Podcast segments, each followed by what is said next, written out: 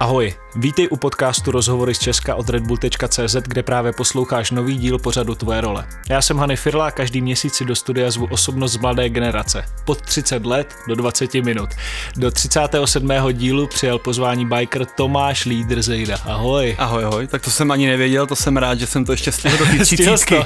Všechno jsem si zjišťoval, nebo Hele, ty jsi absolvoval jako třetí Čech extrémní závod eh, Red Bull Rampage, eh, který si kdysi sám glosoval v uvozovkách jako lehce špatný nápad. Mohl bys uh, tento závod nějak zhrnout od samotné kvalifikace až k tomu závodu, aby si přiblížil posluchačům vlastně, jak tenhle formát uh, závodu funguje? A, tak uh, celý vlastně to proběhlo v roce 2015, což vlastně byl i můj nejúspěšnější jakoby z kariérního hlediska, můj takový nejlepší rok.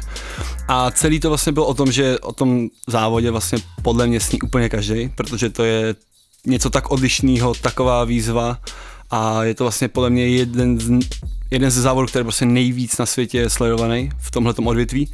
Takže určitě velký sen, velká výzva ale musím říct, že teďka s odstupem času, už na to nahlížím jinak, ale v tu chvíli, kdy se mi to celé vlastně splnilo, díky tomu, že já jsem vlastně během tří let sbíral nějaký body a v roce 2015 jsem konečně dosáhl nějakého toho bodového počtu, který mě dostal na tenhle ten závod.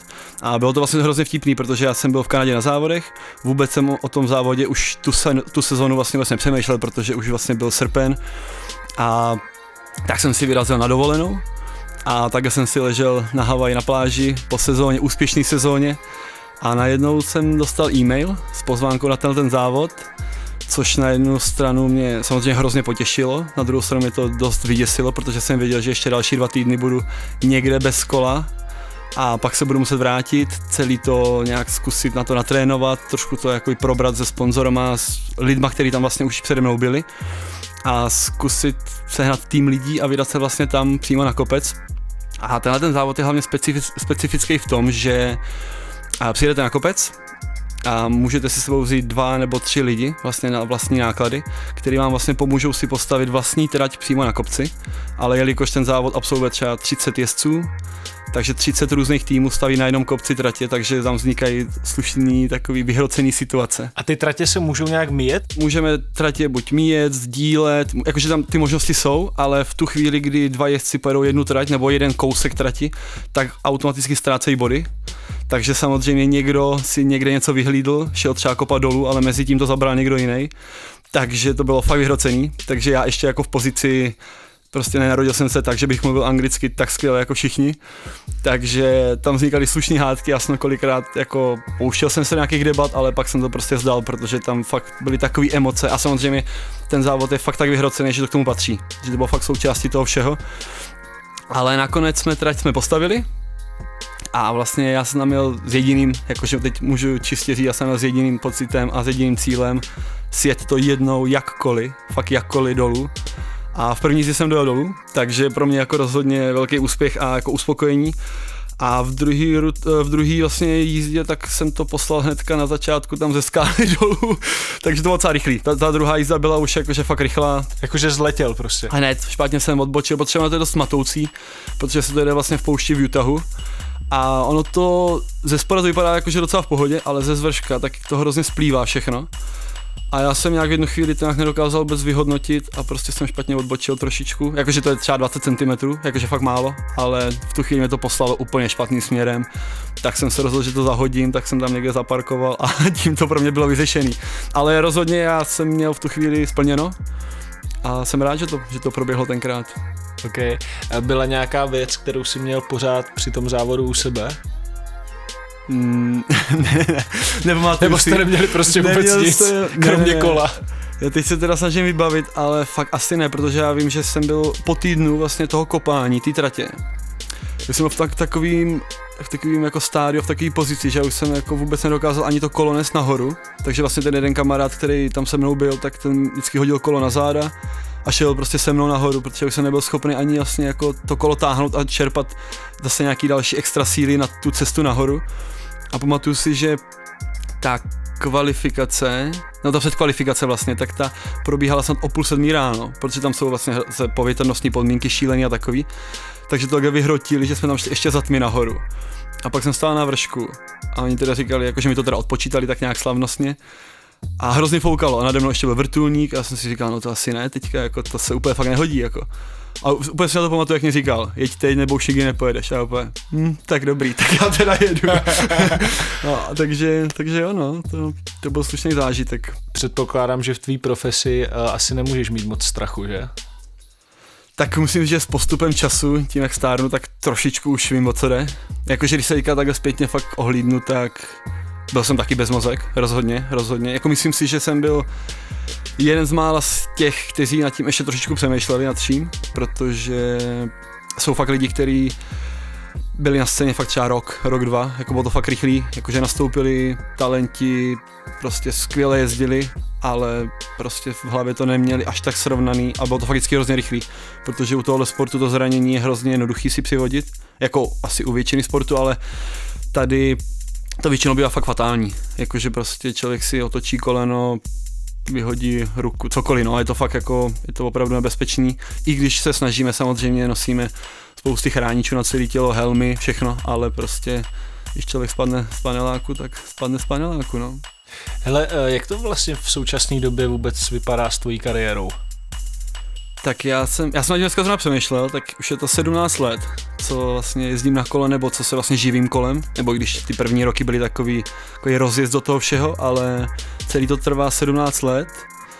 A furt teda nechodím do práce, což je teda zvláštní, ale vlastně celá ta éra tak byla postavená na tom, že jsem, že jsem byl fakt závodník. Jezdil jsem závody, bavilo mě to, měl jsem to fakt jako nastavený jako osobní výzvu, každý víkend se někde s někým potkat a zabojovat, porvat se o, o to pódium, prostě to, byl, to byla hlavní pointa toho celého.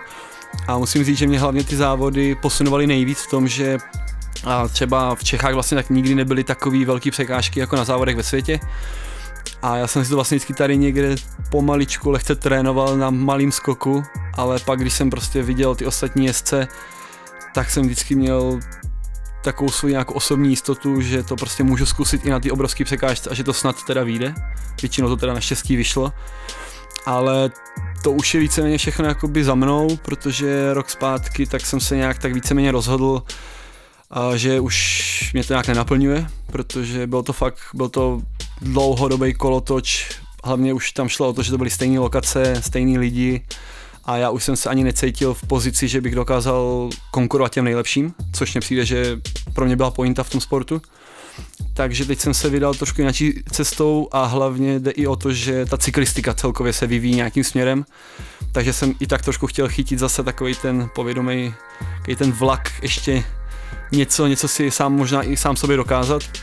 Takže teďka hodně dělám nějaký vlastní projekty, hodně cestuju, snažím se právě objíždět netradiční lokace, natáčet filmy, fotit, do toho mám teďka spousty show. Uh, musím, že teďka mě čeká velice netradiční show. Je to, asi každý zná Michala Nesvadbu. Je to člověk, co dělá kouzelnou školku. Počkej, což je teda... ty a Michal Nesvadba. Ano, ano, to náhoda tomu chtěla, ale potkali jsme se a teďka Dobře. vlastně Teďka vlastně vzniká obrovská show, je to vlastně pro celý rodiny, je to vlastně cílovka pro děti, třeba od 3 do 7 let a bude to vlastně probíhat po celé České republice, z čeho mám taky radost, protože jsem vlastně víceméně celou tu svoji kariéru byl vždycky někde v zahraničí a vždycky mě trošku přišlo, že ty český fanoušky trošku nedostávají to, co by chtěli. Takže jsem rád, že jsem zpátky v Čechách na několika akcích a máme 8 zastávek letos. A je to vlastně o tom, že je to na zimním stadionu obrovský vystoupení, jak Michal je známý, takže izolepa, nafukovací balónky, Aha. všechny postavy světa jo, pamatuju si nějaký takový. A do toho, a do toho uh, parta freestyle borců na kolech, na koloběžkách, ale hrozně zábavnou formou bude mít opravdu vtipný kostýmy, jakože musím říct, že jsem si chvíli ani nemyslel, že to bude reálný v takovémhle kostýmu někde skákat. A takže teďka vlastně za dva týdny nám začínají první zkoušky a 14.3. tak je v Holešovicích premiéra, první velká.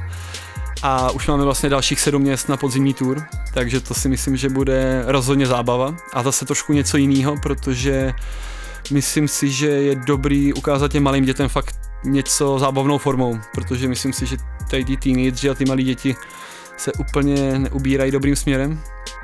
Takže doufám, že to trošku zase pomůže jak té komunitě, tak i tomu sportu, protože si myslím, že ten sport si zaslouží být jako dobře ohodnocený.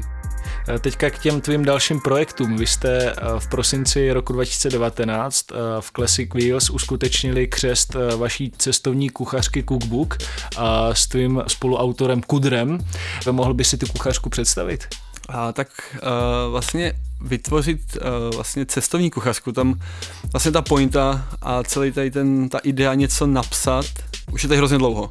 Akorát, že já jsem byl hrozně dlouho v pozici, že neviděl jsem, o čem bych psal a nechtěl jsem psat o sobě, protože jsem si říkal, že buď napíšu pravdu a nikdo to nebude moc číst, anebo prostě budu muset zatajit to zábavný a takový ty věci, co by měly zůstat pod pokličkou a prostě nebude to ono. Ale ve chvíli, vlastně můj dlouholetý kamarád Kudr, tak on teďka žije v Anglii a on se vlastně během krátké chvíle, velice krátké chvíle se vybudoval na kvalitního špičkového kuchaře. Pracuje teďka vlastně v Oxfordu v Michelinské restauraci. A my se známe už dlouho, jakože nějak úplně mimo všechny tady ty dění. Ale jednoho dne jsme si zavolali a nějak jsme se bavili takových těch prostých věcech o životě. A nějak jsme oba si nějak úplně náhodou vlastně sdělili, že oba chceme napsat knihu, ale jakoby vlastně ani si na to sami nevěříme a vlastně on neví jak na to, já nevím jak na to, ale ta myšlenka toho, že já vlastně celý život cestuju a rozhodně jsem se špatně stravoval a on, jakože to cestování nezažil tolik, ale zase zná tu druhou stránku té věci, tak jsme se rozhodli, že napíšeme knihu a přišlo nám to úplně dokonalý vlastně spojení, protože já jsem potřeboval jeho, on potřeboval mě, takže to bylo fakt vzájemný a musím říct, že po velice krátké době jsme zjistili, že máme hodně podobné myšlenky, což nám ulehčilo spousty práce. A jelikož eh, tady skrz nějaký fungování, focení a takový kariérní tady příběh, tak jsem znal spousty fotografů, bez kterého by to samozřejmě nešlo udělat. Takže jsem oslovil kamaráda Lukáše Neasi a vlastně já už jsem s ním fotil třeba posledních 10 let, takže jsem přesně věděl, co od něj čekat a věděl jsem, že ty fotky přesně budou takový, jaký budeme všichni očekávat.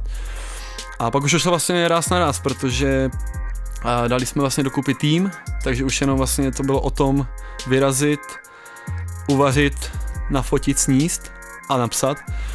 A vlastně my jsme si udělali začátkem loňského roku, kdy to všechno začalo, první takový výlet, ten byl vlastně do Chorvatska a do Slovinska. A byl to takový zkušební výlet, protože a nechtěli jsme moc plánovat, a tak jsme prostě řekli, že vyrazíme a budeme prostě vařit, budeme popojíždět, protože já ještě vlastně půl roku předtím jsem si koupil dodávku, kterou jsem sestavil vlastně rádoby na bydlení, ale a, takže se to tak všechno nějak tak spojilo, takže jsme vlastně vyrazili a vlastně zjistili jsme, že to je vlastně perfektní tým, který vlastně přesně ví, každý co má dělat, fungovalo to, bylo to skvělý. A takže vlastně po prvním výletu jsme měli nějaký uvařené věci, na focíno, takže už jsme prostě řešili jenom takové ty věci, kterým směrem se vydat, jak to celý pojmout. A jelikož jsme dostali myšlenku, že jsme chtěli, aby vlastně celá knížka byla trošičku odlišná od těch ostatních, protože samozřejmě i když ten celý projekt není vlastně vytvořený zatím, aby jsme na tom vydělávali peníze, to jsme bohužel věděli od začátku, že to nedopadne, ale chtěli jsme se odlišit, protože ta konkurence je obrovská a i přesto, že na tom nevyděláme, tak jsme samozřejmě chtěli toho prodat co nejvíc, aby se to dostalo mezi ty lidi, protože mně přijde, že vaření na cestách je rozhodně aktuální téma. Hodně lidí cestuje, hodně lidí cestuje v dodávce a furt tady bohužel je takový to, že lidí jenom těstoviny a omáčku, prostě furt dokola. A jde i o to, že hodně lidí a nevím, proč to tak je, ale spousty lidí nakupuje v Čechách a pak cestuje do zahraničí, což mi přijde taky, že je špatně, protože v zahraničí jsou samozřejmě země, kde to není tak drahý, někde je to dokonce i levnější a hlavně, když člověk prostě vyrazí fakt do ulic, tak si dokáže na nějakým lokálním trhu, na nějakým marketu fakt pořídit skvělé čerstvé věci za fakt za málo korun. A to finální jídlo pak vypadá prostě fakt úplně jinak, což mě přijde, že byla taková i hlavní pointa celé té knihy naší. Jo, aby se lidi prostě nebáli, prostě lokální produkty ochutnávali, rozhodně ochutnávali nové věci. A tím, že jsme byli právě v Chorvatsku a na Slovinsku, tak jsme do toho chtěli hodně zakomponovat ryby nebo mořské plody, protože jak je známo, mě bylo teda řečeno od Kudra, že vlastně lidi v Čechách se docela bojí, bojí vařit ryby. Není to až tak jakoby Není to tak aktuální, jak vlastně všechno, všechno okolo, protože každý si hodí prostě kuřecí maso na pánev a, Klasika. a, je, je, a je kuchař vlastně. takže, takže jsme se snažili, aby ta kniha vlastně měla i nějaký přesah, což si myslím, že se nakonec snad povedlo. Nebo takhle, v tuhle chvíli od lidí, co si knížku koupili nebo dostali, tak máme zatím pozitivní, pozitivní feedback a snad to trošičku zase pomůže těm lidem se vydat nějakým směrem. Máte nějaký plány jako třeba na Cookbook 2? To musím říct, že to tady už bylo hodněkrát tahle otázka.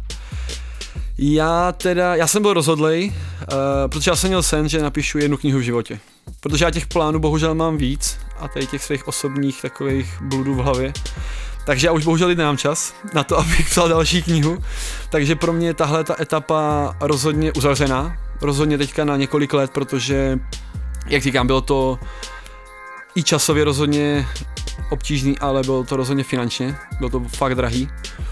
Ale nelítujeme toho, je to skvělý a jsem na ten finální produkt fakt, uh, jsem na to opravdu pišný. Jsem, jsem rád, že jsme do toho šli, ale musím teďka trošku všechno přehodnotit a trošku se víc zase věnovat té svý cyklistické kariéře. Takže mám teďka samozřejmě další výzvu na letošek, ale tentokrát už teda trošku jinakým směrem a bez vaření. OK.